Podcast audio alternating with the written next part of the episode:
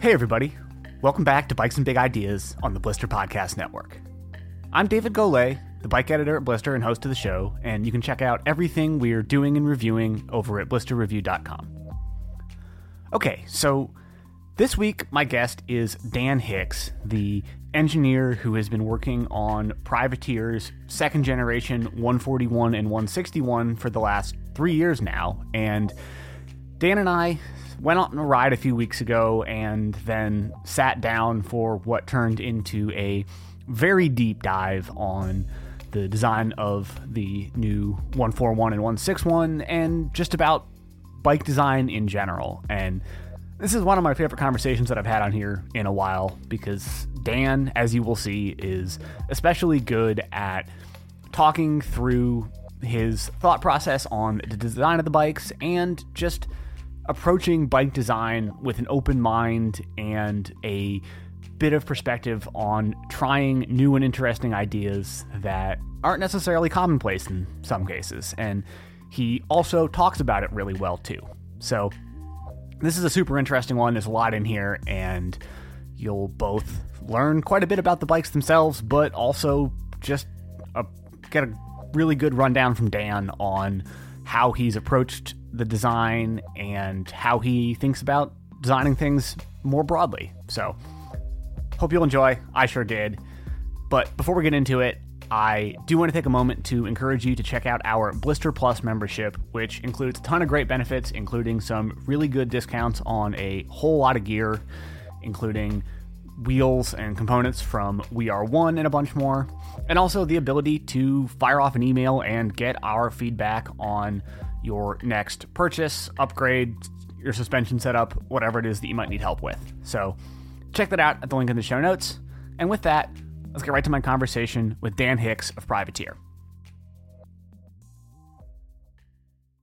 Sweet. Well, Dan, great to sit down and chat about what's going on at Privateer. Just been out for a bit of a ride, and uh, well, I've had a bit of a look at the new bikes. Have you give us the rundown on them here? So, to kick that off, I guess be good just to have you introduce yourself a little bit. Who are you? What do you do for Privateer?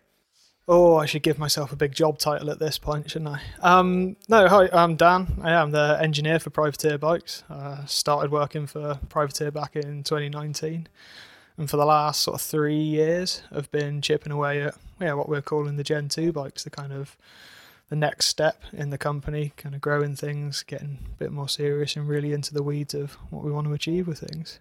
Yeah, we've been having a lengthy chat about a lot of it over ride for the last bit, but uh, kind of ready to, well, put it to recording and relay some of that to some other folks. So I guess just first thing would be, I mean, people are probably a bit familiar with the original lineup, we'll say, the 141 and 161, and then E161 as of a little bit more recently.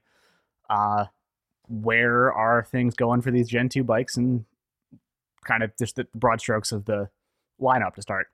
Yeah, sweet. Um, so yeah, I guess from the start we kind of we came uh, well as a brand we were kind of formed with the idea of the EWS was kicking off. Everybody was taking trail bike racing really serious, um, and there seemed to be a huge gap between um, high performance kit ended up being really high cost, and we kind of didn't really see why it needed to be that way. So we're um, co-owner under the same umbrella uh, as the rider firm, which is Hunt Wheels, and they've taken a sort of similar approach of like all the performance with as little of the cost as we can in things. And we kind of took that and thought like, what was what we wanted? What what do we want out of an enduro race bike? And that's what the 161 came to be. Um, we put a few things on there that kind of seemed a little haywire at the time. We had an 80 degree seat angle. But that was one of those things that for years um, you had the likes of Chris Porter and other riders slamming saddles forwards in rails, tipping them at obscene angles, just doing what seemed like a normal thing was to put an 80 degree seat angle on the bike for the intended purpose of this. So yeah, no, we we launched those bikes. Um, we yeah, Sam Megan at the time spent heaps of time thinking about the geometry, making sure that those bikes were really well considered in terms of the ratios and the handling and the performance that we were getting off of them.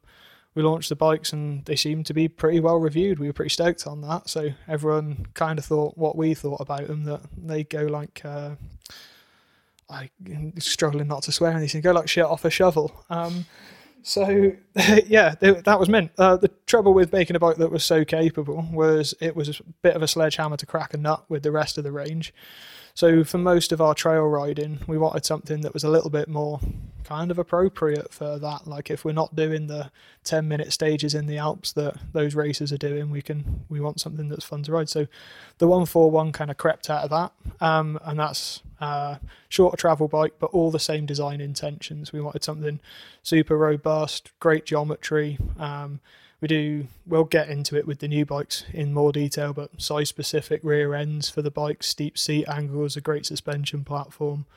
Um, just in a shorter travel package that means your bike's more lively on trails that you ride kind of monday to friday.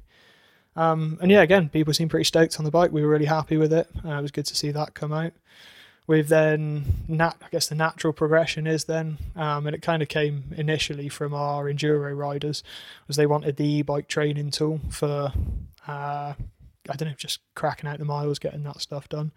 So we wanted to design an e-bike that was as close in handling as we could to the 161 we really liked how that bike rode we liked how their suspension worked but when you stick six kilos of motor and battery and things, if you just use the same geometry and the same approach, it's not going to do the same thing.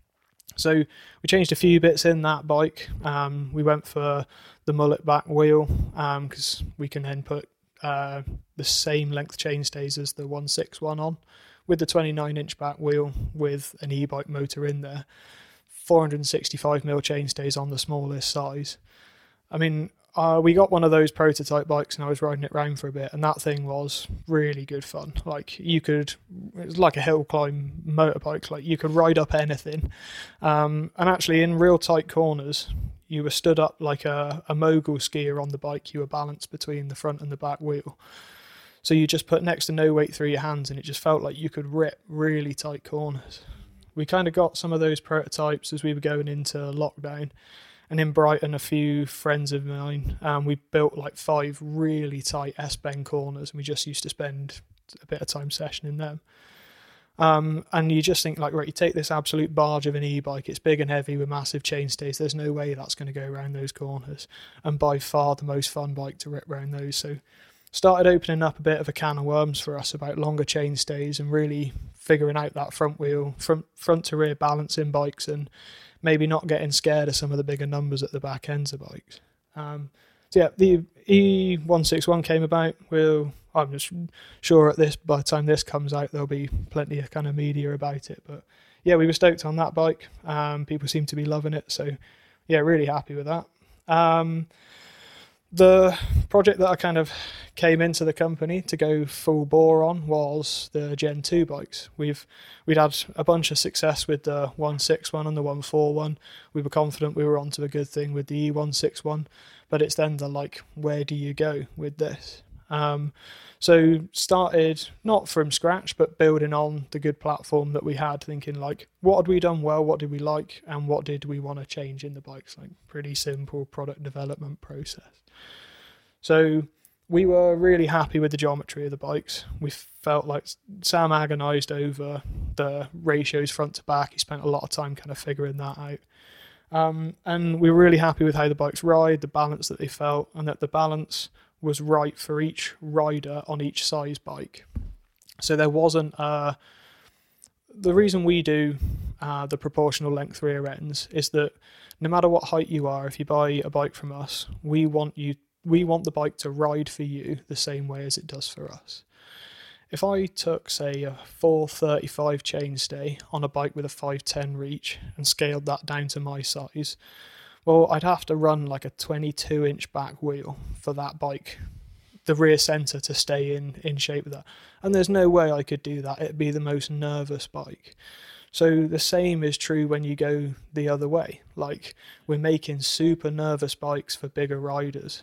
Um, the analogy I'd use is like it's a bit like scaling. It's called grading in clothing, but it's like uh, how clothes get bigger as you get bigger.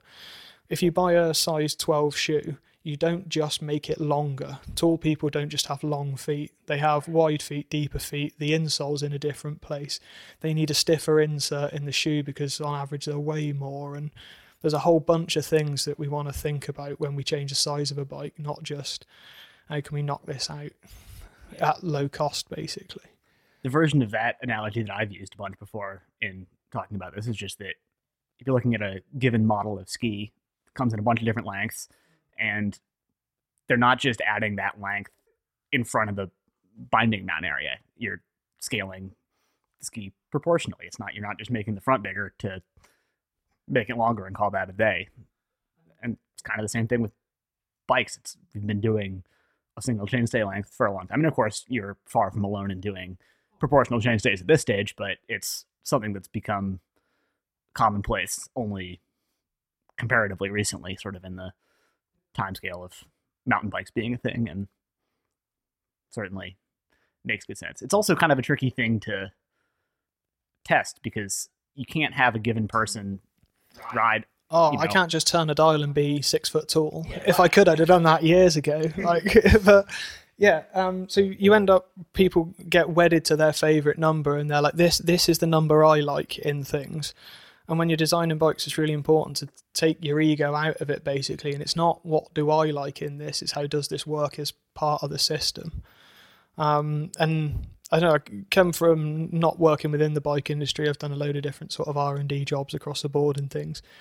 It gives you quite a good approach on like what's the problem, what's a good solution to this, what are the important things.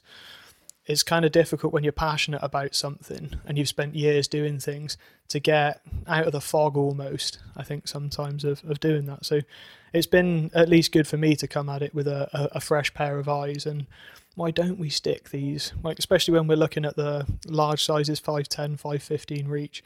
When i start putting on a geometry chart 460 465 chainstay lengths you can see product managers eyes spinning like oh that's that's massive we can't like but that's don't pick your favorite number look at that's part of the system and what we're trying to achieve with the performance of this thing. Um and yeah, privateer are frothing for this sort of stuff. So it's been mint working for a company that you say like, well, no, this I think this makes sense. This works. This is how it can line up, and it's just nods like, yeah, let's do it. Like that'd be cool, rather than really having to fight some of that approach. Like, um, so uh, I do. I started off talking about the E161 and got very distracted into this is going to be the theme of the evening, David. um, so yeah, we anyway, yeah, we changed a bunch of stuff on that. Really, really psyched with that bike. And then we started thinking about what do we do coming into the new bikes. We were real happy with the geometry of the bikes, happy with a good starting point on them. But some of that mucking about with the long chain stays on the e-bike um, and being able to change that meant that we ended up looking at what are the longer chainstay lengths going to do for riders. Um, and there's a noticeable difference in the performance of a bike when you lengthen the rear centre and don't change the front centre. Um, and our approach at Privateer isn't that we're telling the rider how they should have their bike set up. We kind of want to put the dart in the board and give you the options to go either way. So we on on the new Gen 2 bikes we've got a 10 mil adjustment in the chainstay. Um, we want to make adjustments where there's a, a noticeable change in the performance of something.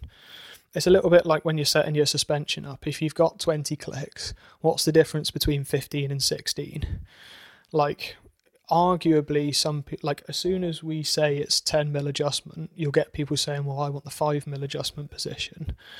But the point of it being 10 mil and the point of it being a noticeable change is that it's a discernible change in the performance of that bike for moving that position. Um, and we've kept the chainstay in the short position. The chainstay lengths are basically the same as the Gen One bikes, but we've done like a it's a plus ten mil on every bike size. Because on flatter trails, on things where you're not needing to be surprised by corners as much, if you've got those sort of like janky Italian enduro stages where you're just t-boning dusty corners, a shorter chainstay can be nicer to get round those. But for most riding these days, there is a corner, there is a line round it, especially on flatter trails, lengthening that back end just through your feet puts the weight on the front of the bike and it takes the fatigue out of the hands. Um, so you can run a higher bar, you can stand yourself up. There's a there's a lot of benefits to us in doing that. Um, and how we've designed it into the bikes, it's the the brake mount is reversible, so you need no extra parts. You just two five mil Allen keys. You can turn that brake mount around, and then you just take the rear axle out and stick it in the long position. Happy days. Um, all of the adjustments we've put into this bike, we want people to play with. Like, if you have to have separate axles or carry a bag of spares, you're just going to ride your bike as it is. And I'm the same. I, I don't really want to be meddling with things all the time. But making those adjustments in the bike and having them there means that you get to experiment with this stuff. Well, how does this change what I'm feeling? What do I like in, in the setup? So yeah, we, we kept the geometry. Oh, a bit of another bit of a detour into chainstay lengths, but we pretty much kept the geometry from the old bikes. Um, yeah, we were super happy with that. The steep seat angles we're kind of buzzing on. Like, there's a arguably a bit of a comment about like the steep seat angles on flatter trails end up putting a bit more fatigue on your hands because you are just perched that bit higher. Um, but because we don't have sh- very short chainstays on the bike, um, and you can go longer than that, it allows most riders to run a stack height that is much more generous. So I ride a P1. I've got probably 10 millispacers under the stem and at least a 30 mil rise bar on all of my bikes. Um, it goes. Uh, that to me puts you in that mogul skier position. Like you watch those guys clatter through moguls, and that's probably some of the most aggressive leg movements you'll get. But their hands aren't touching anything. They're balanced, they're in the middle of the skis, they've got poise, and you're using these great big muscles in your legs to deal with all of that.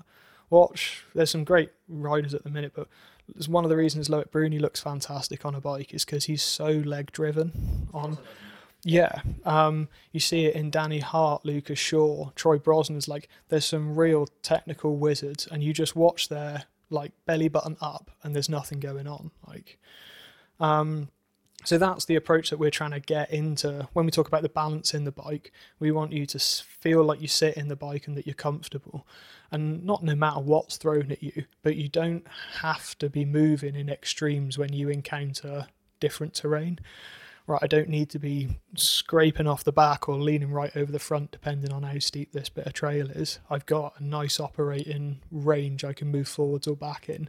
To slightly adjust that, I need slightly more front wheel, I need slightly less back wheel. Um, so yeah, we've kept the steep, steep seat angles on it. Um, it comes back into this approach of like pick your favorite number. Head angles is another particular favorite of people's, but a head angle combined with the fork axle to crown, the sag that you run, the length of the head tube, the reach, the stack, um, your bar stem, rises under the stem, bar roll, that's dictating the rider's position on the front of the bike. If we rate the head tube angle out two degrees, well, there's actually a whole bunch of other stuff we think about that goes behind that. That you then, well, if I've made the front center that much longer, well, I then need to make the back of the bike to balance it out in the same sort of way. And it's always up for debate. Different riders prefer different things, but there's a balance between these things. We were super happy with the Gen 1 bikes with the balance front to rear, so we didn't want to change that. We didn't feel like we needed slacker head angles. Nobody in the team was asking for it. The bikes were super capable. So I say if it isn't broke, don't fix it. But why why mess with a good thing? Um, we spent, I say we, uh, I spent most of my time kind of fixated around kinematics of the new bikes. Um, I guess we typically in bikes you talk about three things: it's leverage rate, anti-squat, and anti-rise. So I'll kind of I'll address them in that order. Um, the leverage rate of the Gen 1 bikes was ever so slightly regressive at the start of the curve and then progressive from there, but low overall progression numbers. And that meant that if we wanted the bottom out resistance for when you're absolutely trucking, it makes the bike not very sensitive at the top, and the regressive part of the curve doesn't help with that. Um, or conversely, if you wanted the bike sensitive at the top, you end up not being able to bottom the bike out very hard or kind of struggling. Go on, you're all right, get it out. A big cough coming. Um, so I kind of, uh, not starting from scratch, but thinking about it from a, a, more kind of pragmatic viewpoint, there was three points that I wanted to connect in the leverage curve of the bike. We at the start of travel, we want the minimum breakaway force for that, or we want the most mechanical advantage over the shock. Big like air shocks will come on all of the bikes from stock. It's significantly easier for people to tune spring rates to themselves. They're lighter, tip like this new Float X that we've been running on the bike's like super consistent when it gets hot, really easy to get to a really good place with that shock. But there's the inherent problem of the stiction in the seals and getting things going. So we want high initial leverage rate to get over the stiction of the shock, and so that when you touch a bump, it's like a feather lifting off of it. Most of these bikes all sag under their own weight, or like if you rest your hand on the saddle, you've got that. There was videos back in the day of Geordie with the Fox lads and Rat Boy going absolutely mental about, oh look at that, it's soft. Um, but yeah, we, so that, that's one of the things we've gone for is that real low, high leverage rate at the start, low breakaway force. It gets the shock moving. The other benefit of that is the difference between the damping adjustments in your shock in compression is biggest at the highest shaft speeds of the shock. So if you if you look at a damping graph, oh, I, try, I struggle without a piece of paper. If you look at a damping graph, basically you get uh, a hula hoop, you get a hoop that goes in a circle. It's as you change the compression and the rebound damping characteristics, it stretches that hoop in the y-axis. The biggest difference between those two curves is typically at the maximum shaft speed, so at the x is zero position at, the, at those points. Um, as you start getting towards the lower shaft speeds on that graph, all of the lines converge because damping is proportional to the speed that you're moving. So your adjustment is making less difference at that point. So by having that high initial leverage rate, essentially we get the shock moving from static to a reasonable speed earlier in the stroke of the bike. Um, so sag on the shaft of the Gen 2 bikes is 25% on the shaft to give you 30% sag at the rear wheel. So we effectively sit the bike 5% higher in its active travel. And at that point, when you've reached sag at an impact, the shock is moving at a speed at which the uh, difference between the damping curves is significant. So there's a couple of benefits of that high initial leverage rate to us, and that's why we've gone that way with it. Second point we're trying to connect is um, supporting the rider at sag. You weigh whatever you weigh. When you sit on the bike, you want to use up a certain amount of travel of the bike. It's a number that needs a little bit of um, prodding when it comes to it. It's a good starting point at 30%, but ultimately it's not the gospel that it seems to be yeah, because it's something that largely comes from a motocross or a motorsport approach, where you're tuning the ride height of the vehicle by what does this sag under its own way, weight. Sorry. Um, it's in, it's a good starting point. It is roughly what we design it round at thirty percent at the wheel, but that that's what we're trying to do. Just support the rider weight in the middle of that stroke, and then at the end of the stroke, um, we call it bottom out resistance. Basically, we want to match the strength of the rider at the end of the stroke. So I'd find this easier to explain by the couple of examples. If you are stronger than your bike is, if your bike can push you back more than you can push down into it, when you get towards the bottom of travel, your legs will buckle because the bike will start to push you back more than you can push into it. That's not very nice if you've ever done it. Um, it's the feeling that you can get a lot of time if you run a heap of volume spacers in a large volume air can shock because they just hit the brick wall at the end of the progression and all of a sudden your toes are on your shin and you're crying like um, the other one for that is if you are stronger than the bike you can push through all of the suspension travel and that's when you start feeling that beautiful really hard horrible bottom out knock or like you see bottom like G8 projects that Vital do, like just people stapled across their bike. It's because they're stronger than the bike is. So we're trying to at bottom out. What I want to try and do in a bike is make the bike a little bit stronger than the rider is. Um, I kind of call it your oh shit travel, but it's like when when you've got something wrong, you've got a little bit extra for that like massive huck into something when you've done something wrong. You just need an extra bit of give. But we're trying to get the bike to be ever so slightly stronger than the rider.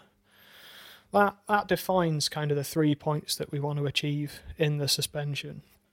Um, with the Gen 2 bikes, quite often in bikes, pardon me, you'll hear it quoted as like a leverage rate.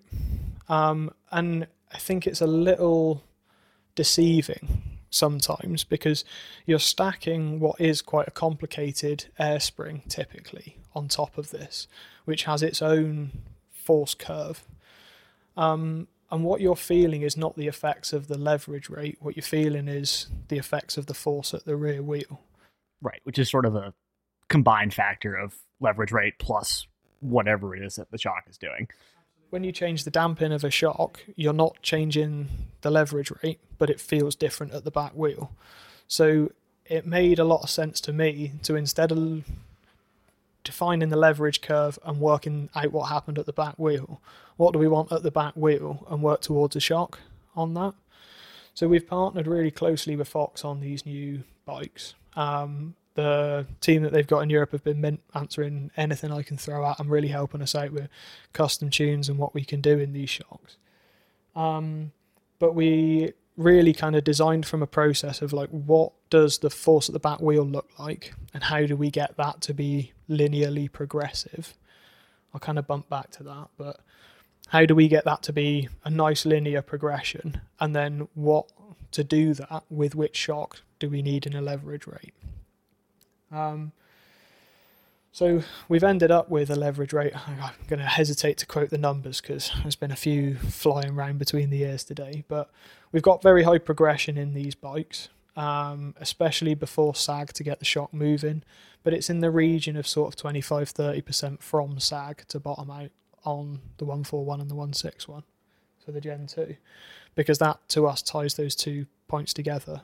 Um, linear progression is I don't know if it uh, translated earlier my example of throwing balls at you, but the way I try and explain it would be um, if well, we were stood in a sports hall or a room and I threw a tennis ball at you and flicked the light off, you can pretty accurately predict. Your brain's great at making a linear calculation as to when that ball at set speed is going to hit me. Um, if I took a badminton shuttlecock and hit that at you and flip the light off, because it's slowing down at some order equations worth of speed, it's not very easy to predict when that's going to hit you. And with a load of practice, you can get really good at it. But it's why it's way easier to play squash than it is to play badminton because the ball does a normal thing. Um, you could think about it in another way of like if you're stood one side of a valley and you look at a car drive into a tunnel at a constant speed you can really confidently go like there that's when the car's going to come out the tunnel the other end. If the car's accelerating and braking even if it's like sinusoidal and you know the pattern that it's accelerating and braking on you ask our little monkey brains to do that calculation and we're terrible at it. So when we're riding mountain bikes, I don't know about you, but I'm concentrating on not dying most of the time. Like, don't don't ride into that. Don't muck that up. So, having something that's incredibly easy to predict, or that is a very natural response, like what comes naturally to you, that's why I want a linear response to that. In and we'll talk about this through anti squat and anti rise as well. But that's why I chase linear responses in things because it's not necessarily the best or better, it's just incredibly predictable. And when a rider is such a significant part of the machine in mountain biking, like we're four, five, six, seven, eight times the weight of the bike, actually what we do to the machine is really important, not necessarily what the machine's doing it to itself. So if that gives us the confidence to do something, that is mega to me. Yeah. And I think that ties back really well into something you said earlier that I kind of want to, I guess, re-highlight here. That have conversations with people pretty often talking about suspension setup, say, and well, it'll be like, like, well, I'm running 30% sag, so that's dialed, and but the bike's doing this, that, or the other that I don't like, and you know, my response is like, you know, there are often very good reasons to be doing, you know, we have this idea of 30% sag as being the default, normal, objectively correct thing or whatever. And it that's just not really how things work. It's that, I mean, for one, you're measuring your sag at some fairly arbitrary body position and on it's one thing to be doing that in a car where you know like i said you're setting ride height and the driver is not moving themselves around within the car and changing the way it's balanced but on a bike you are by far the bigger percentage of the total weight of the thing and moving around very dramatically on top of the bike. And so it's not like the position that you've chosen to measure your 30% sag at is reflective of you know a huge percentage of the time that you're riding the thing. You know, not to mention that there's nothing inherently magic about that 30% number either. And just having people kind of get into this point that like great starting point but it's it's the starting point and you can pick it apart from there um yeah, like I'll give um, Steve at Vorsprung a load of credit for this. Like that little YouTube series he did, mint for explaining some of these things. But one of the ones he picked up on was a lot of the time running, say, a normal sag number in a bike.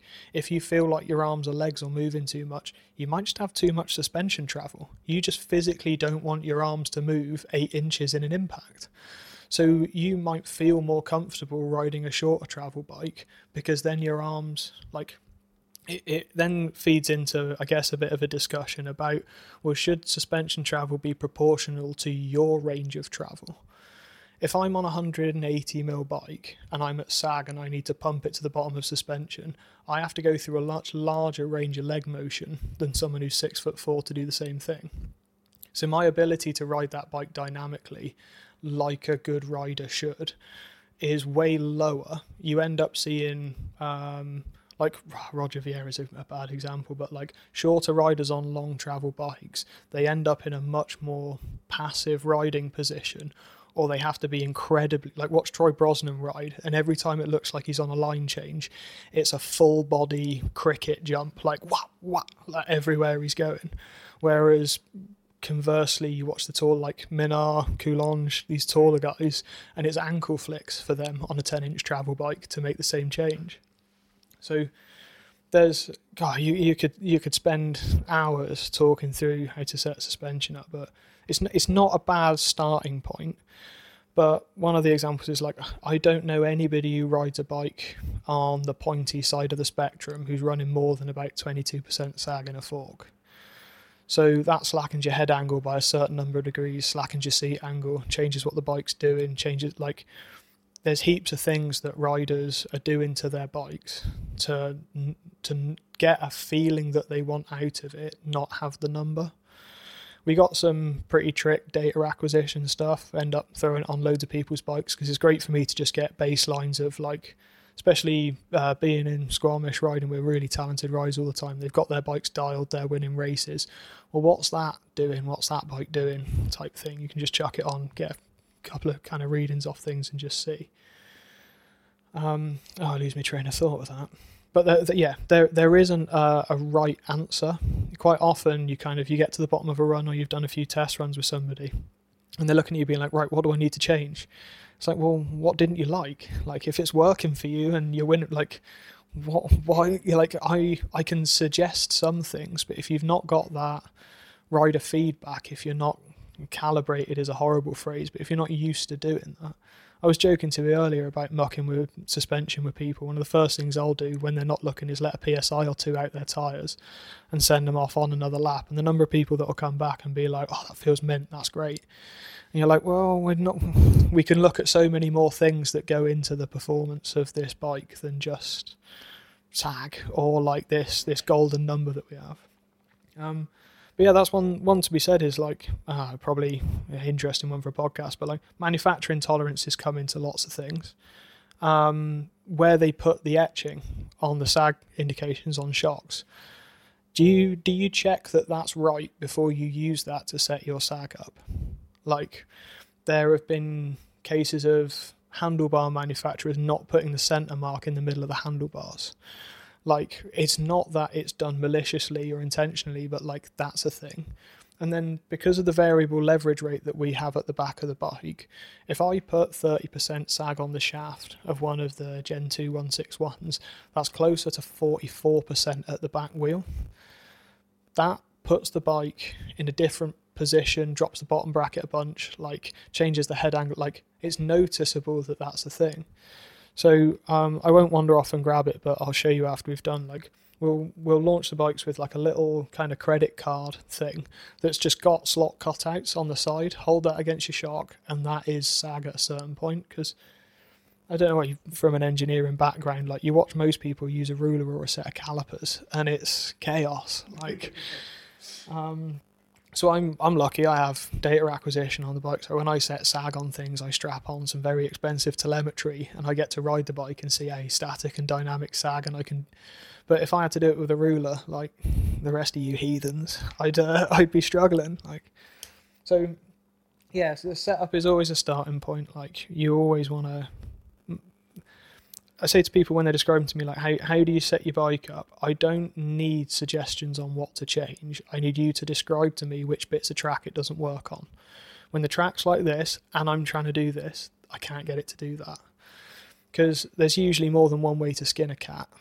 And it's I don't know, I guess it's kind of my job to come up with the ways to skin the cat. I just need to know which cat to skin people get fixated on like their I, I, I need to focus on the compression damping of this thing or I need to it's rebound that's causing this problem. And you're like well we could raise your handlebar we could let tire pressure down we could change the lacing in your wheel we could change the pressure in the spring we could change the progression of it the damping oil weights wheel weight. Like so many things might come into that little thing. So uh, I still don't have a clue most of the time. It's still every time you come at something, you're like, oh, cool, that could work differently. But, but, for sure, if you're trying to work with a suspension tuner, try and tell them where you think your bike doesn't work.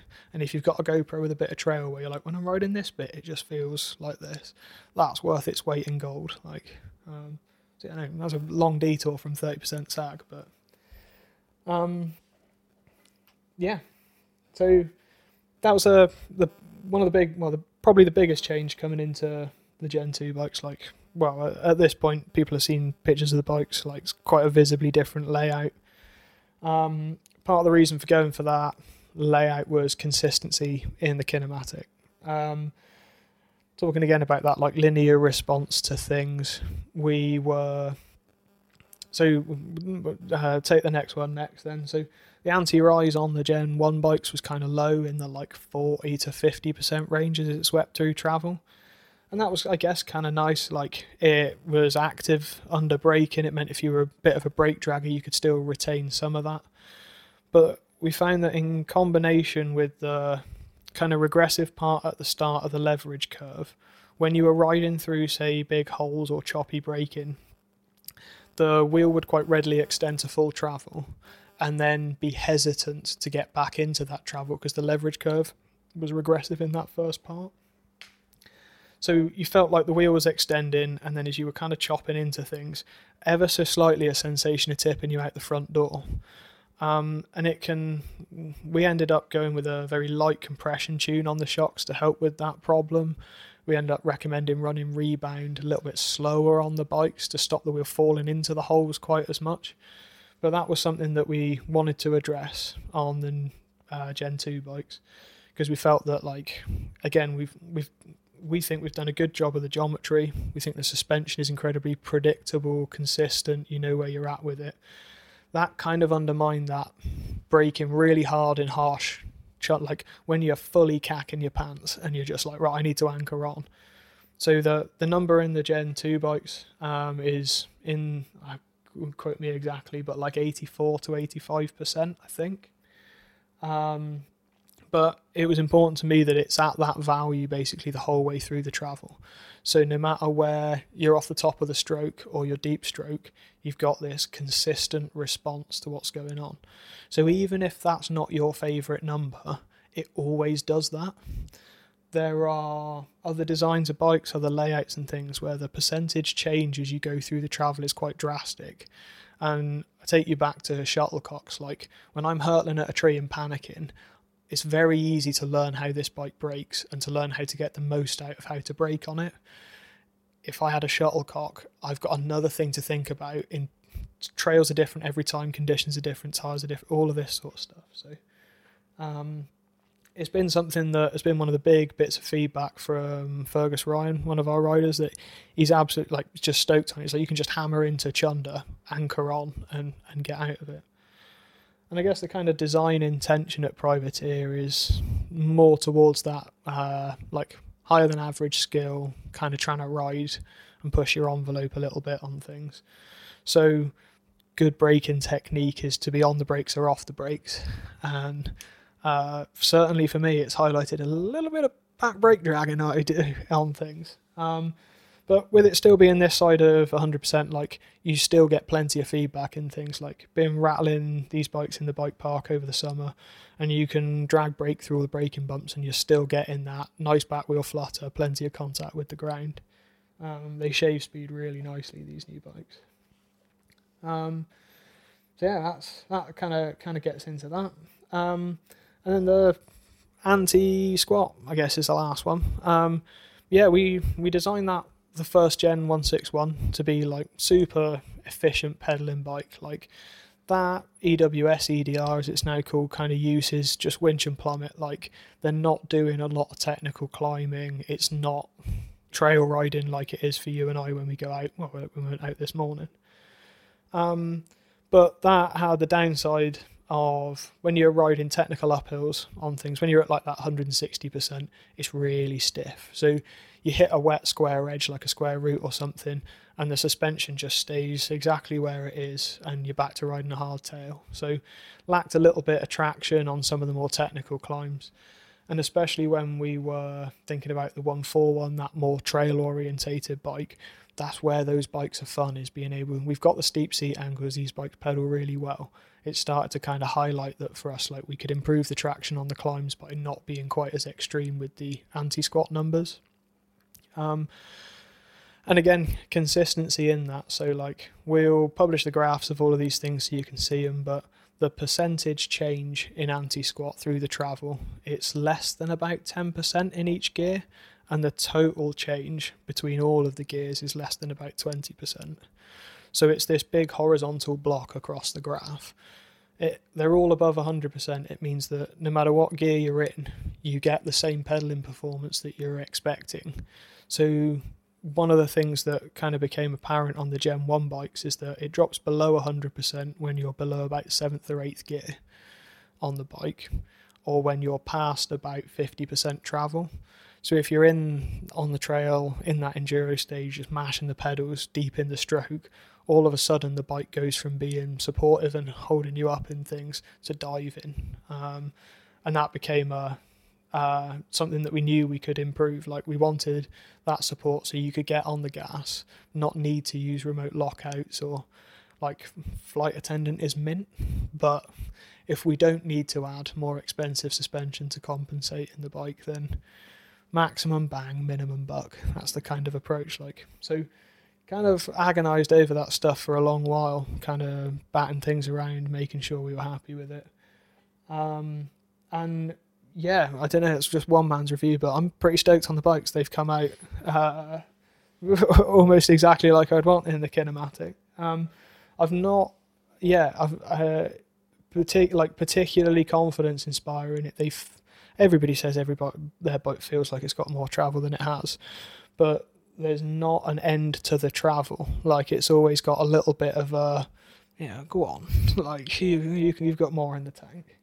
Um, and then uh, yeah, living in Squamish, pedal quite a lot like technical climbs, quite a lot of steep stuff, and you can just sit and spin on these bikes. The seat angle you're in a nice position for, and that lower anti squat number, um, yeah, bit bit more forgiving over the square edges, a bit bit more mindless, less mind, bit more mindless, being able to winch up things.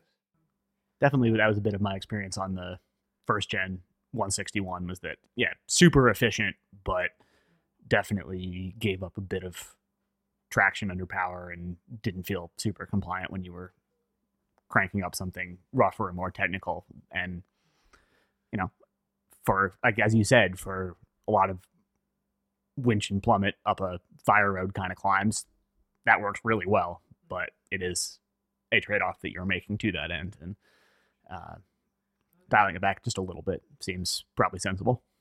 That's one of the nice things about sort of being able to do new versions of things. Like Privateer was a completely new brand, a new product for us, doing something that was a little wayward, um, making such a kind of dedicated bike. Um, we've come at this new range of bikes with like four or five years of having done that, having had hundreds of these bikes out there, ridden with different people on all sorts of terrain over the world now.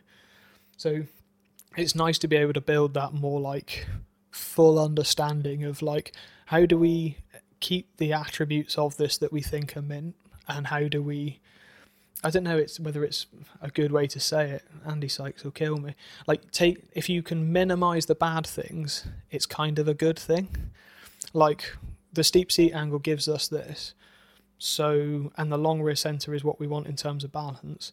So you can have this other thing. Like you kind of sliding the dials around trying to minimize that there's no massive hole in your bike or there's no massive gap in something it doesn't do very well. Um, yeah, kind of the the pivot between the chainstay and the seat stay. Um, it's something that uh, I don't know a few people when they've seen the spy shots are kind of oh that's a bit wayward. What's that doing? But that with the smaller rocker just helps us to get these super consistent um, values of anti-squat and anti-rise. And people are bringing that up because it's a it's placed notably high for a kind of horse link layout. Basically, is that the thing that's popping out? Yeah. Yeah, like if you drew a straight line from the rear axle to the rocker, the pivot is basically on that, almost on that straight line. Um, so yeah, it looks kind of different, but um, yeah, it seems to be working super well. So I guess like while I'm staring at it and we're at the back end of the bike, there was there was then like a bunch of so that's like the core performance, like geometry. We were really happy with. We followed through kinematics. We identified what we what we wanted to change, and we think we've made some real sort of strides in that. Um, and then it just became uh, the other things that go into making a bike great. Like, um, so I guess I'll well, I'll start at the back and work forward. One of the I've been I've been mucking about with um, O chains and chainring dampers um, and a bunch of stuff. Uh, trying to figure out this. I say figure it out like I've got the answer. No, you're about to hear some truth. The the the I yeah rode, rode a bike extensively with and without an O chain, with and without a chain, just trying to muck around with what's going on. Um, and as far as I can tell in things like it's very rare you actually feel pedal kickback in the bike. I'm sure this will open me up to a whole raft of wrath. But if you take a chain and well, full length of a chain, hold it at either end, put your thumbs inside it, and just flap it up and down, the force that it requires to hold that chain taut. Um, you got inertia in the freewheel. There's a degrees of engagement in the hub. Um, I th- am reasonably convinced what you're feeling is the dynamic response of the chain in that situation. So it's something I see the bike industry focusing on static approximations of things. You look at anti squat, anti rise leverage rate, they're all geometric considerations. Whereas if you went and talked to anybody at a motorbike company, that's like key stage one. Like that is about as basic as you get. And they're like, right now, cool. How do we deal with harmonics? How do we deal with dynamics? How do we deal with all of these other factors that come into this thing? So I think one of the really obvious ones to me in the dynamics of a bike is chain flailing around massively. Um, bikes feel mint without a chain on them because you're taking 400 grams worth of chaos off the back of your bike. Like I think it can't go unrated. So I've been trying to come up with different ways to isolate this or like figure out what the the kind of deal is with it. And if you if if pedal kickback was a massive thing, the Onyx hubs with instant engagement, you should put one of them on your bike and it feel terrible because you should feel every pedal kickback then because there's no slack in the hub to account for that. And it doesn't. Like, there's a different hub feeling because it's a heavy hub, it's got this sprag clutch in it, but all of a sudden it's not. I've not ruined my bike for putting this thing on. Conversely, we get partnered with Hunt, we get hub prototypes of things all the time. We've got things between three degrees engagement and 12 degrees engagement. And I, apart from noise, I struggle to tell you the difference between the effect of pedal kickback on those. So, uh, when we started focusing in on this being like a chain flail issue, um, one of the ways that I wanted to control that was to run the chainstay really close to the chain line in your descending gears. So you see it are noticeably on some of the high pivot brands bikes. That chain runs incredibly close to the seat stay, incredibly close to another frame member. And that just doesn't give it one direction in which to flail. So you're taking out quite a lot of the energy of that chain as it flails around. In fact, on the new Trek Slash in the 10 tooth, it actually touches just a little bit. Yeah. And I mean, it'll touch when the bike's maybe at rest. Under sag, it probably isn't. Still does a little bit. It still does, yeah. Oh, sick. Um, so yeah, that was one of the things coming into these bikes where we've dragged the chain line of the chainstay up. So when you've got a 30 tooth and a 10 tooth at the back, you've got like a Nats Nadger, a clearance between the two. So with the th- standard 32 that most people run, you've got a little bit of clearance in that. And the clearance for us opens as the bike sag. Like there's a there's a limit with the kind of dynamic stuff about how much we can trap that. But yeah, I've been running O chains on one of the Gen 1 bikes, and I've been trying one on this with and without. Um, and it really has muted the difference in that feeling of having the O chain on the bike. So I, I'll give O chain all the props in the world. That thing feels mint. I love them. Like if I have a park bike, downhill bikes, yeah, I'm chucking one of them on. Um, I pedal quite a lot on miles, and I found other fun things with them. Um, but the performance the change in feeling that that gave a bike it just settles things down when you're not feeling that clattering through your feet so yeah it was something we wanted to bring into the gen 2 bikes um, we invested a couple of years ago now in quite a fancy 3d printer that we can print soft rubbers and all this sort of stuff in so we've been prototyping pretty hard on chainstay protection and seat stay protection to make sure the bikes have got something that really kind of kills the noise in bikes. There's nothing more satisfying than rattling through something and just hearing your tyres scream as you ride them off things. Um, so it's meant for us because we've got the facility down in uh, that's not Hastings in East Sussex. Um, we've got uh, a young engineer, Ollie Mant, who's kind of taken ownership of that and is just flying with it. Like, right, we'll, we'll keep chipping through these prototypes it means we're on like the fifth or sixth revision of the chainstay protector. We can get them out to the team riders, right? Smack that for a couple of weeks and see what you think about it. Really quick updates. So it's kind of exciting for being such a small brand that we've got the capability to. But previously, if we were doing that in tooling in Taiwan, several thousand dollars ago, you got to wait three months to get your sample. You stick it on, and you're like, "Oh, that weld relief's in the wrong place." Or like, oh, "God damn it!" Like and then it's a fun conversation with the powers that be about can we uh, can we have some more money? Can we do that again, please? Um, so yeah, that's been mint. Um, I've already kind of spoken about the chain stay adjustment. Um, yeah, all of that is done with just a rear axle and a five mil Allen key. You can do that out and about while you're on the trail. Um, so I don't know. I used to make the annual pilgrimage to the Alps every year, like, oh hell yeah, I'd have spent some time. Right, let's do a few few runs of Pleney black on short chain stay, few in long mode, and you really kind of start building what suits you and things. Um, next one's a bit of a bit of a passion project of mine is bearings. Um, we've gone pretty sizable with the bearings on this new bike. Um, there, there's only two bearing sizes, and there's a bushing in the rear triangle. I guess I'll come on to the bushing, but um, we've got Enduro Max, the full complement bearings, the high grease fill, labyrinth seal on those.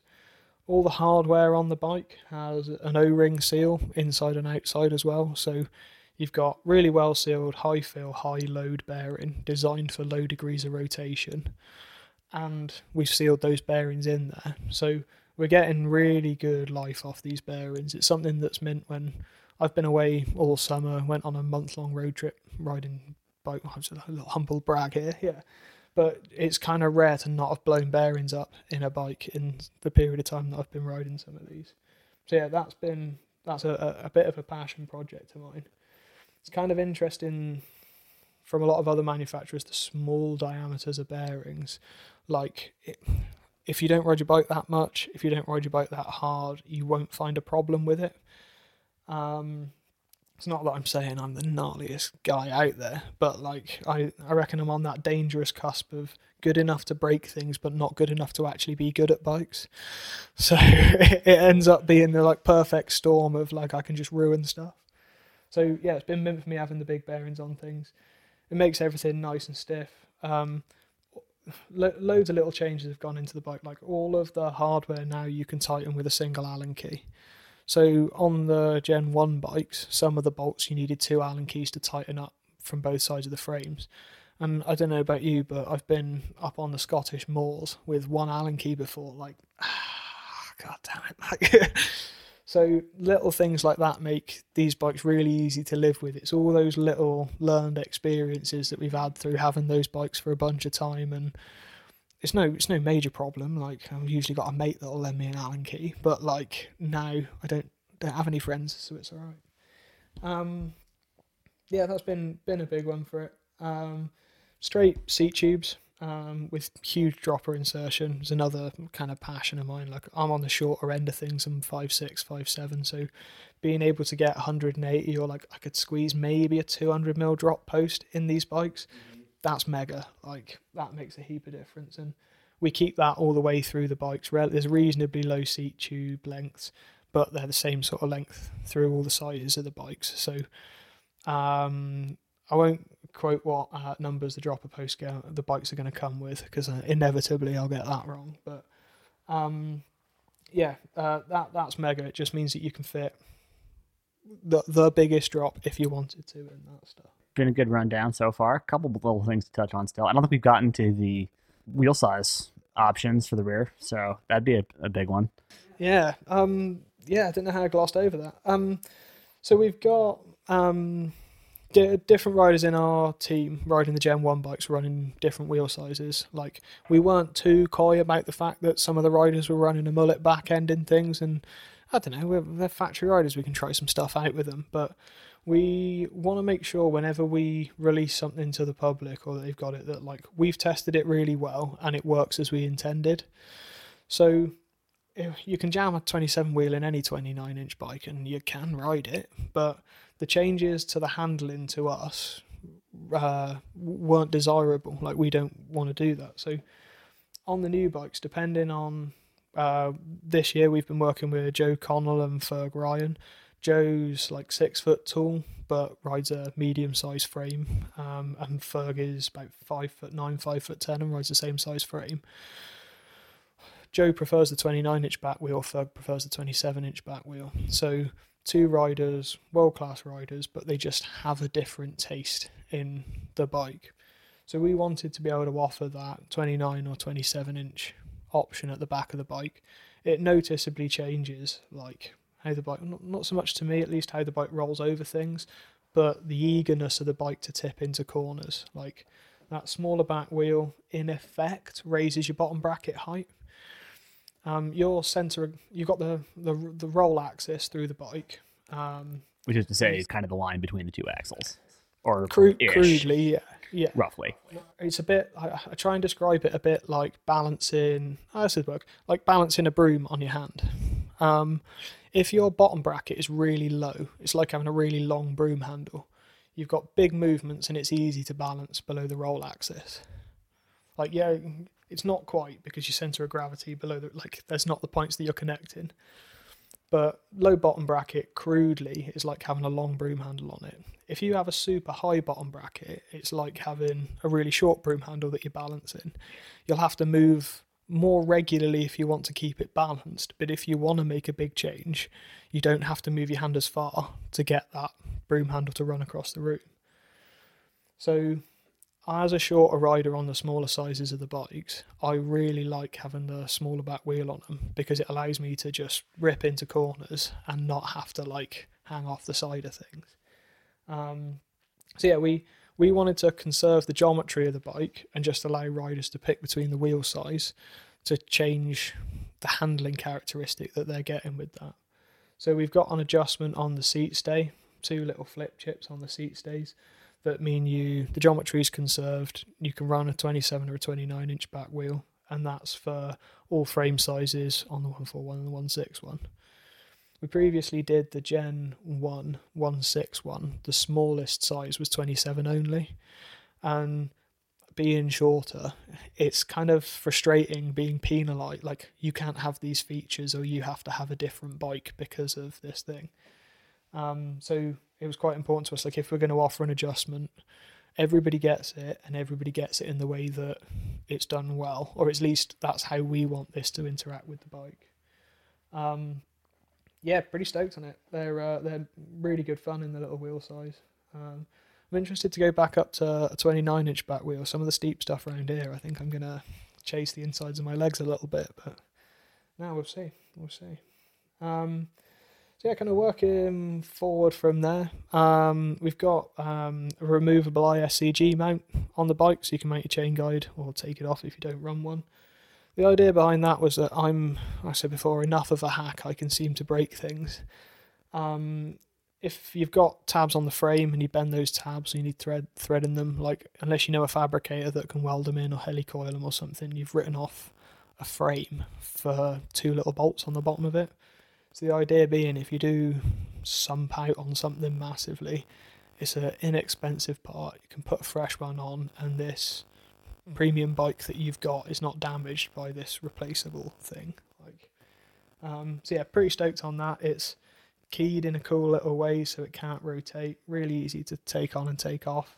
Just kind of sandwiched behind the bottom bracket cup, yeah. Yeah, yeah. Well, like, um, I, I kind of assume some of this stuff is common knowledge. But obviously, you guys don't work for Privateer. Like, we'll always do threaded bottom brackets. Like, uh, yeah, I chew through miles on things, and uh, good old threaded bottom brackets, just tried and tested, easy to work on, and again, we're kind of targeting like privateer riders, riders all over the world. Like everywhere has them. It doesn't require fancy tools. It's always that kind of tried and tested approach. Like unless you get something significantly better for it, we're not going to do something randomly proprietary that's a pain. Well, and I guess while we're on the subject of just nice, easy to work on things, external cable routing. Lovely. Oh yeah, yeah, absolutely. It's um yeah, it's mega. Like it's uh, bleeding brakes is a good example. Like we'll spec all the Hayes brakes on these new bikes. They're absolutely sick.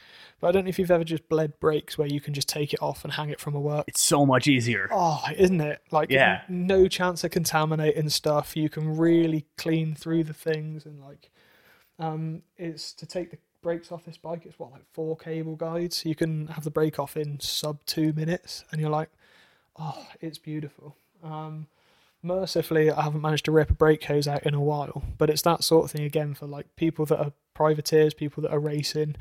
Like if you're working at the back of your van, sat in Leger, like you, you don't want to have to be fishing things through frames or having a problem with them. So yeah, we kind of go down the mantra of like no rattle or rub. So they're pretty comprehensive. Like there's not a big gap between all the external things. Like we could probably make it easier to take them off, but everybody likes a quiet bike. Like you don't want to be just because it's external. We don't want it to be rattling. Um, and it has another benefit of then we don't hand our bikes, so we're not we don't have to have an American model or a UK model. Or you don't end up with your cables running in perverse directions just because you're the other side of the pond. Um, it's yeah, uh, it's kind of I don't know being being in the states, being in Canada, like it's it's messed up. What are you doing with your brakes? I don't get it. You got you ride with some guys and they're adamant that the brakes are the right way around, and then you jump on their motorbike and you're like, what? But you do it. Like your front brake is in the right hand. So defend a nation. Go on then. Yeah. I don't really have a good defense of that. I mean, I am. It's what I'm accustomed to because it's the norm. I don't ride motorcycles, so I don't have that countervailing bit of feedback. But I don't know. It just is what it is, I guess. No, it's just me getting salty in my British ways. Um, so yeah, kind of chopping through, I guess, the rest of the frame. Like, so quite quite a visibly different layout. Um, we're pretty happy with the silhouette of things, but it's very much a it's a function over form, but form we don't forget about in things. Like, if we can make it work better and it would be a little bit less attractive, that's worth it to us. But we're not just trying to make a bulldog chew in a wasp for the sake of it. Like, um, so yeah, kind of quite happy with the, the profiles of the tubes. Um, yeah, we work towards the front of the bike, we've all we'll always use like a ZS forty four fifty six headset. You can run offset cups, angle adjust cups if you want different things in them. You can get those bearings everywhere. So again, kind of minimum faff, the easiest thing to kind of work on with the bikes. Um, yeah, yeah, kind of the the rest of the bike's pretty dialed. We've um we've gone to town as well with the kind of testing and the longevity of these bikes.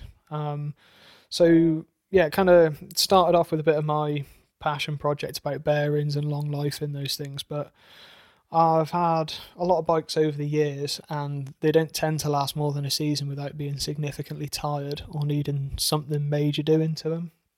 Um, and actually, when you look at the designs of lots of bikes, they're we, we, we're still at the time of recording, they're still selling our Gen One bikes. Like it's still a current bike, it's still a great bike. Like coming into the new, I probably shouldn't undersell the news, but like coming into the new bikes, like the geometry is not that different. So if you're stoked on your Gen One bike, yeah, keep riding it. Don't like, but the changes that we've made will really appeal to, I think, a lot of people. Like to me, there, this is a bike I'm absolutely frothing to ride.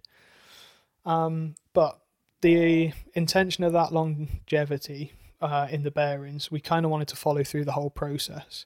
So kind of started from scratch. We'll uh, again, probably gonna misquote myself, but we currently offer a five-year warranty on the bikes. And my intention coming into the design of these bikes was the bikes will last five years. We're not doing that statistical calculation on most people sell their bike after a year and a half, and we'll actually only have to cover this percentage warranty that somewhat seems cynical in the approach of it. So yeah, it kind of started from like just building the fatigue models out, looking at some of the suspension data that we've got, like polling people about how much they ride, building all this stuff up. So it's nothing terribly proprietary in terms of the tests that we actually do to the frames. It's just the loads and cycles are higher and longer than you would expect for almost any of these bikes.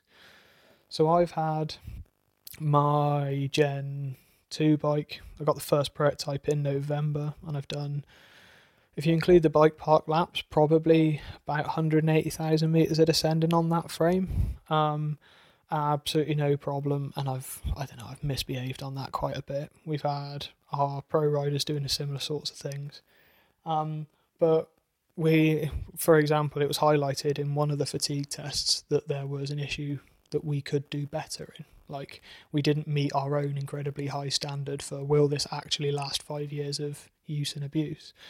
So at no small expense, we've reprofiled the down tube and the top tube to make sure that we are where we need to be. So that design life in the bikes, like these are bikes that are designed to for you to own and to last that period of time. Like we really have kind of gone full to the hilt with the testing of these. The oh, as an example, we do it's the equivalent of about 140 kilo rider bottoming the bike out a million times. So like, good luck if you snap one. Like I'll I'll see you in hospital. Like. And yeah, to, to underline it, that was 140 kilo, not 140 pounds. Oh, oh yeah, 140. What's that in uh, freedom units? 200, 300 some. A little over 300. Yeah, if I'm doing the math right. That's a that's a big unit. Right yeah, it's I, I don't know, like warranties are great on things, but it doesn't mean that you don't have the issue in the first place and it hasn't spoiled your day. And like I don't know who it was I'll steal this from, but it's that mindset of no missed rides. Like the whole having to use a single Allen key to tighten every bolt. Right, well with the multi tool that's probably strapped to your bike anyway, you can fix anything on this bike. Like we'll uh, it's the same sort of thing. Like it's great if you have a great warranty for your product and you can get a new one if you break it, but it doesn't mean if you're on a road trip on holiday, you're not stuck without a bike and looking at a very expensive rental bill to get that sorted. Um, so we put a few other things, sort of nips and tucks, like the kind of standard tool mount under the top tube now. It's really nice to just have those tool mounts on there. Um, yeah, stop riding with things in your pockets. It's kind of grim when people get punctured by things. Um, and then we've got full clearance for probably a litre water bottle on all the frame sizes. So that was something that by having this slightly more swoopy frame, um, it gives us that extra clearance. Um, so yeah, like I say, all of these features are shared between the 141 and the 161. Um, the it was something we were talking about earlier about how you kind of pick between the travel of the bike. Mm. Um, and I think there's a perhaps a, a, misplaced sense of value in the travel number of a bike. Um, if I say to somebody a trail bike, almost immediately it's five inches. Like if I say an enduro bike, it's 160 mil to 170 mil like we think about the intended use of our bike based on the length of travel that that bike has and i think there's a lot more that goes into that um, like yeah I, I don't know how else to, to think of an analogy for this but the the reason I would pick between these two bikes is not because I want a trailer enduro bike. It's I want to maximize the fun I'm going to have on the trails that I regularly ride. Like I would happily ride the 140 mil bike in the bike park all season long. It's mint. Like these bikes truck, but it's more lively because I'm shorter. Like we talked about with should travel be proportional to your leg length in things, I can ride the 140 mil bike more actively than I can ride the 160 mil bike. So if I'm not regularly feeling like, oh, I need a bit of extra cushion here, the 140 mil bike is the one that I go for. I don't tend to like trails where it's just blunderbussing your way down super rough stuff. Um, so yeah, that trail, that that designation of bike by travel number, I I think we mentioned the the Darko bike, uh, sorry, the Chromag Darko, like it's not useful a lot of the time, but it requires a lot more nuance to describe the intended use of a bike, rather than just saying it's this. Um, yeah.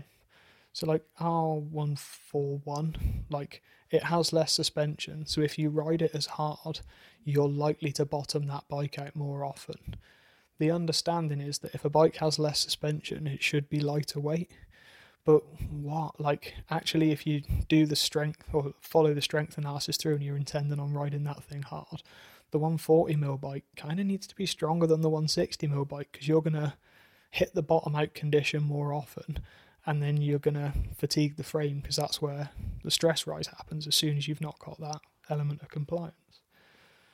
Um, so yeah, I kind of the it is it, it it be an interesting one coming into this that both of the bikes really the difference in the weight between the bikes is going to be what's specced on them. But I'd love to have that conversation with people about like the intended use of these bikes. Like, don't buy the travel based on what you think you're going to use it for. Like our 140 mil bike to me is as capable as most 160 mil bikes. Our 160 mil bike will give a lot of people's downhill bikes a run for their money. So like, don't don't be kind of put off the shorter travel thinking you need these big things. That's another point to note as well. Like we will we'll sell all the one six ones at hundred well, depending on the frame size because we have different length back ends. The exact travel number is not one six one. Oh, you've got us. Well done. Um, on a P3, it's very very close. Um, but with the Float X in particular that we'll launch these bikes in production with, um, it's very easy to take the travel spacer out of the shock. Um, we use a 180, sorry, 205 by 60 mil stroke on the 161. If you take the 5 mils worth of spacer out on that shock, you get uh, close to 174 mil of travel in a P3. So we've tested the bike to run with 190 mil triple crowns. Some brands' triple crowns axle to crown measurement is the same at 200 mil as other brands is at 190. So you can pretty much make yourself a downhill bike off one of the 161s. Like they really are a bike built for not mucking about on. They're really good fun. Um, yeah, sick. So yeah, I'm I'm pretty jazzed. Like it's been three years of my life been poured into these things. You sweat the details on the small stuff, and I was saying to you earlier about a, a lot of engineering things. It's easy to take for granted that, like, of course, it should be that way. But we, when we manufacture the frames, we will CNC all the bearing seats into the frames after we've been through heat treatment. So as you weld the frame up, it distorts. T4 normalizes, so it softens everything, so it relieves that stress. T6 stiffens it all up again, but that's where you see frames walk and wander. So we'll align in T4, like physically twist the frame back to the shape it should be. Quench it in T6 then, and then we'll CNC the frame.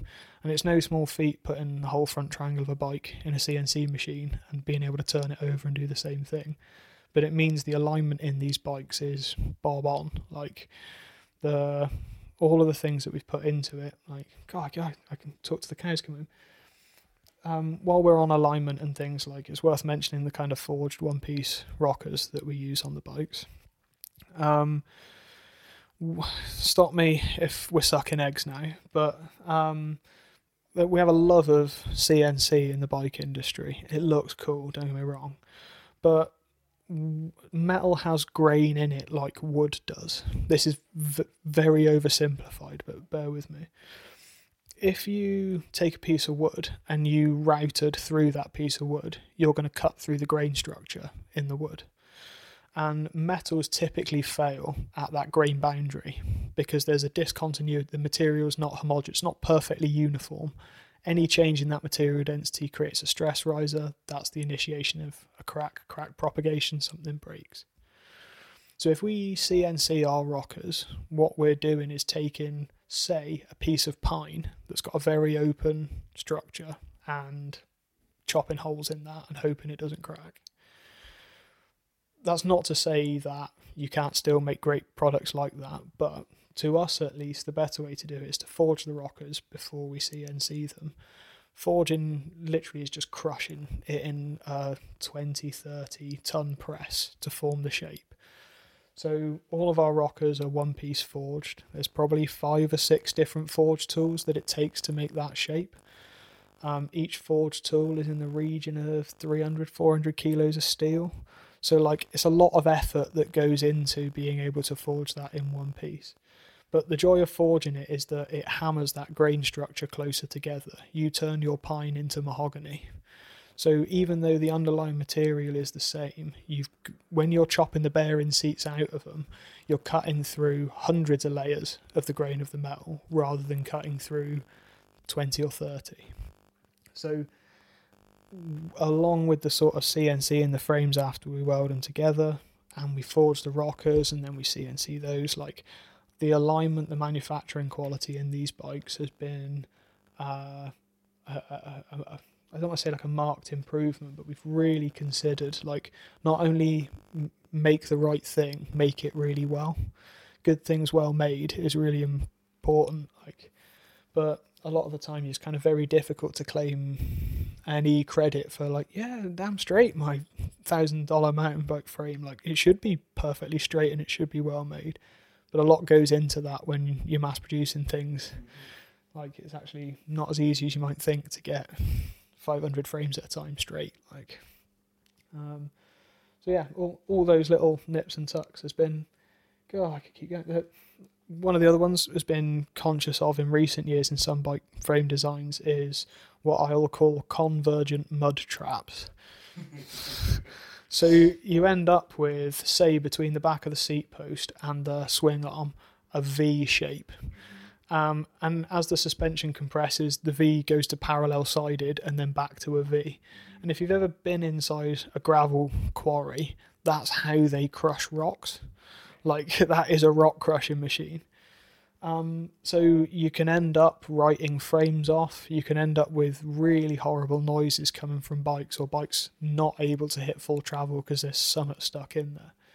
Was really conscious with the Gen 2 bikes that every gap on the bike is divergent.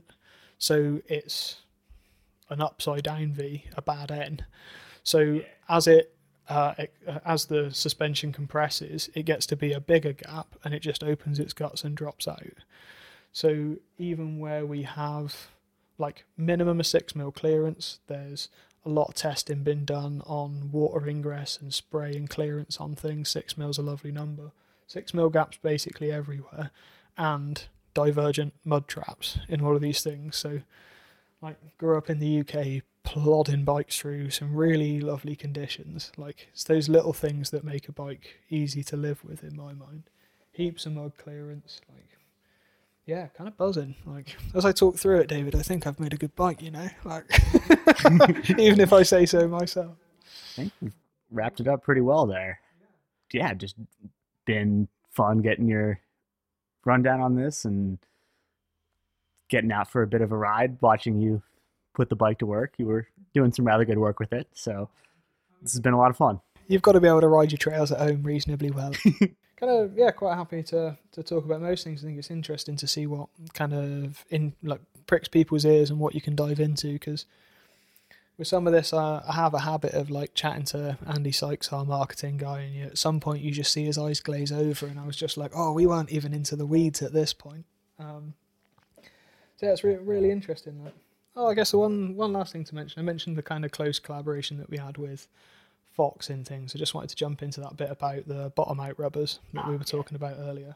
Um, so because we've got a high overall progression in the linkage of the bike, um, it's meant that we can. Well, I don't know. It's better to explain it the other way around. Actually, I think if you set a bike at say thirty percent sag on that, the bottom out rubber in the bike occupies, at least in the Fox shocks, like 8 or 9 mil at the end of the stroke on some shocks and up to 14 mil on the end of the stroke of others.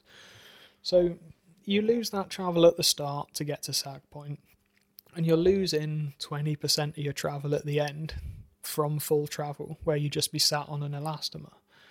Um, so actually, your active suspension in the bike is significantly less than the amount of travel that you think you have in the bike. A lot of the time, those bottom out rubbers, like especially in the air shocks, we've seen them get bigger and bigger over recent years. If you look at some of the Fox coils, some of the Öhlins coils, those bottom out rubbers are over 30% of the travel of the shock to deal with a lack of progressivity and to stop you absolutely hammering the end of that stroke. It's what I was explaining about if you're stronger than the bike, you can just punch it through its suspension. So by having that leverage built into the bike, it's been really nice because uh, we've been able to take out those bottom out rubbers and go back to the conventional, like minimal bottom out rubber that Fox used to use. So it gives us another 20% of active travel. So even when you're in the deep stroke of these bikes, you you don't feel like you're sat on the ramp up. And the kind of side by side benefit of that is that we're when we're looking at the force at the rear wheel, that's probably a convoluted way to explain it, but we're running air shocks with no volume spacers without bottom out rubbers in them. So that air spring, now modern air springs are very close to a coil spring. There's little deviation from that they only start getting wayward when you start really adjusting the volume in the air can. Which is to say, cranking them full of spacers. Yeah. Yeah, yeah, just pouring oil in there or however people fancy doing it. Um, so by running that as close to essentially coil as we can, it's not that there isn't a benefit to running a coil, but it means we're getting the in inverted commas coil like performance out of the air shocks that we're having. So again, it's that linear response. We've then got a straight line through the force displacement curve of the shock. You've not added something extra complicated to this bike to do it. So it's been Fox have been super supportive and really kind of engaged with us in like, yeah, give it a go, see if it works. Um, so we've settled on tunes now for production. Um, but we're pretty committed to not running those bottom out rubbers like it. I, I haven't once really slapped bottom out and had a habit of bending shock bolts on pretty much everything else I've ridden. So it's been been mint, yeah. Yeah, no, we've thought about basically I say the whole package, but a lot of work's gone into these. I really hope really hope people are as stoked on them as I am. Yeah, um, it's certainly just you know hearing you go through it, and I'm sure we could keep going for a whole lot longer here. Did earlier today, but that's just been a really interesting kind of deep dive into what it what's gone into these and you know the consideration that you put into some of the finer points and it's just very interesting to get to hear about all that so thanks for taking us Oh through yeah, it. thanks for having us. I'll uh, talk the back legs off a donkey anytime. So I'm not calling you a donkey, David, when I say that, but um, yeah, spot on. Yeah, looking forward to uh, to sort of seeing him get out there. Kind of, yeah, I spent most of my life doing R and D stuff, so it'll be exciting to uh, get the consumer product out there. I'm a pretty big fan of wheelies though, so if I see you out and about on one of these Gen 2 bikes and you pop a little wheelie, I'm going to be screaming at you. Perfect. Well, yeah, cool to see these getting out there, and uh, I'm looking forward to getting on when the time comes in a bit here. So, tell then, it's been great. Yeah, thanks for your time, Go Steady. All right, that's it for this edition of Bikes and Big Ideas. And as always, we would very much appreciate you leaving us a rating or review in your preferred podcast player to keep the show going and growing. I'd also like to say thanks to Dan for the conversation, thanks to Taylor Ahern for producing the episode, and thanks to you for listening. From all of us at Blister, please take good care of yourself and everybody else, and we'll be back again next week. Bye, everybody.